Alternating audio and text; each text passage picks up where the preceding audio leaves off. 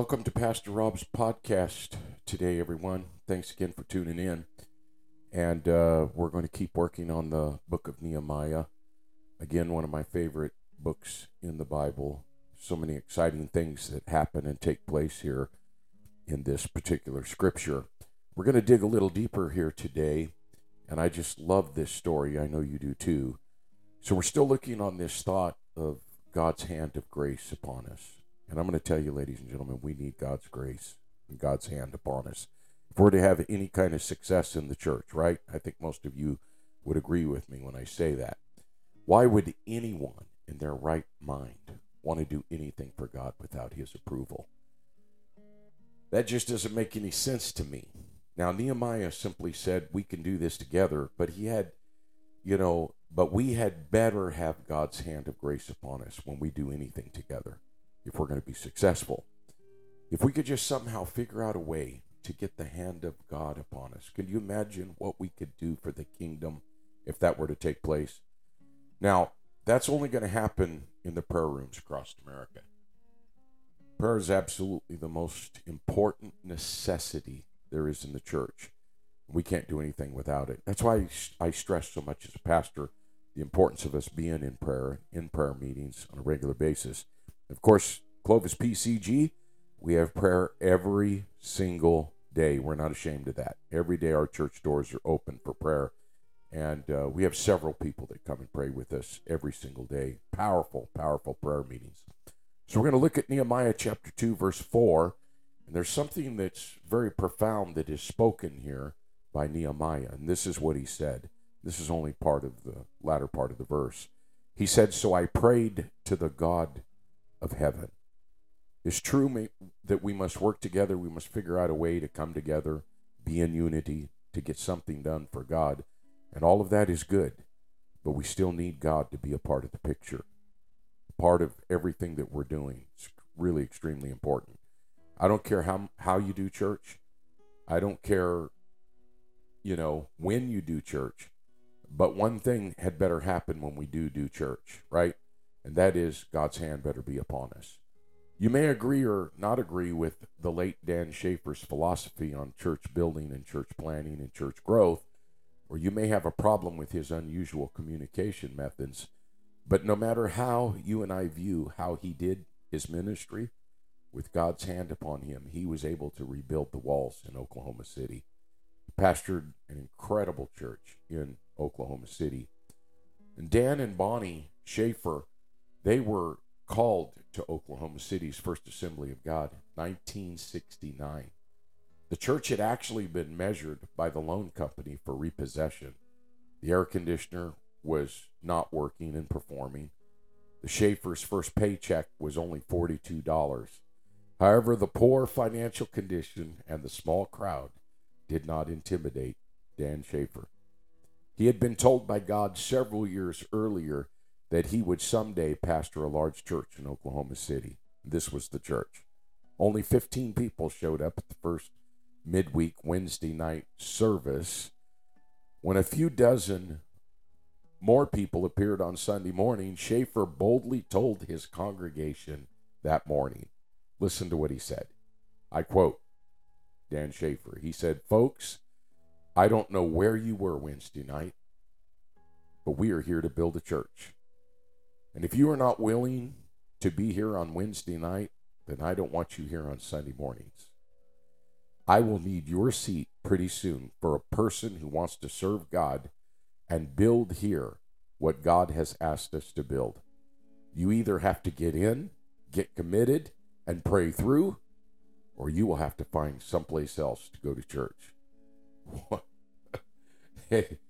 those are some bold words by a pastor. I, I, I can't even imagine myself even speaking those words. I'm sure I could if the Lord really spoke to me and gave me the courage to do it. But I'm going to tell you, well, I want to tell you, that statement he made was really the collection and the beginning of what God would soon do for his church in Oklahoma City.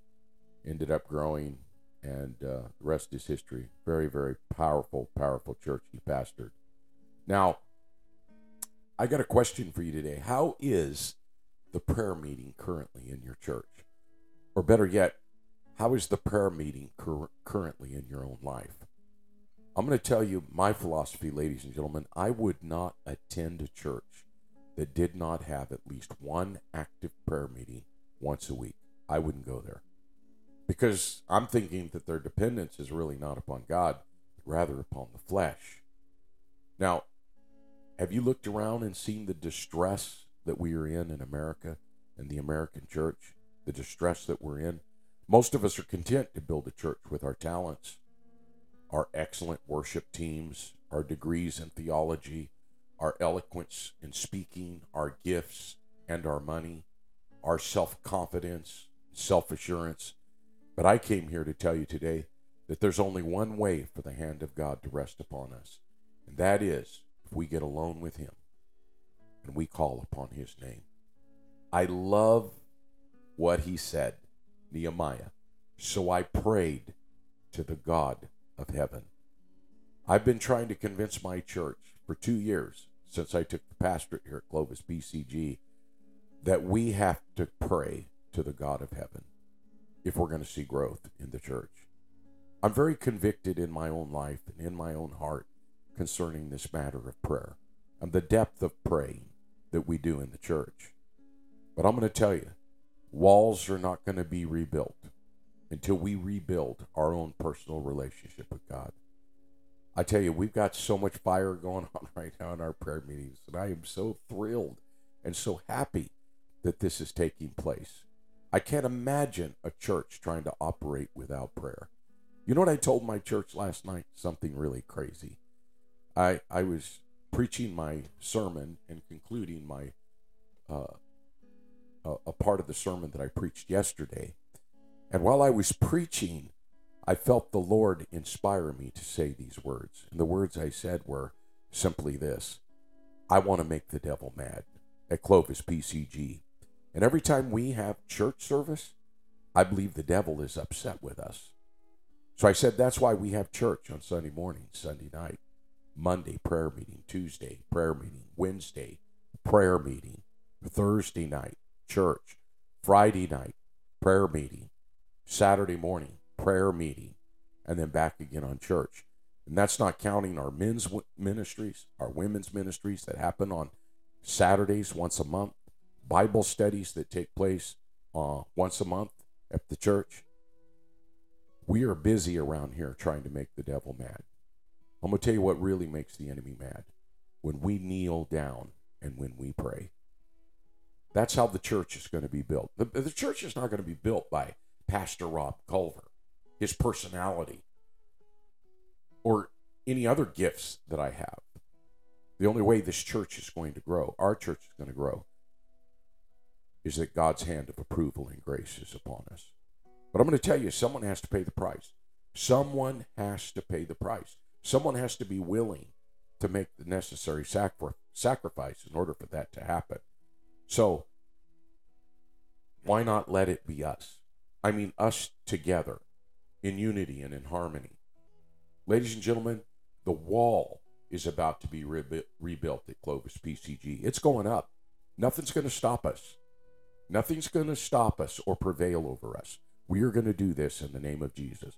We're seeing right now in our church incredible, inspiring testimonies of healings, of victory, and, and God using a number of people in our church and our leadership teams to see the hand of God upon us and move in just such an inspirational way. When you get people on board, then you get God and you get God on board, then things are going to happen. When people come together and God blesses that, then things are going to happen. That is real leadership right there. Want to thank you for listening today. We'll see you next time. Want to say God bless you and have a great day.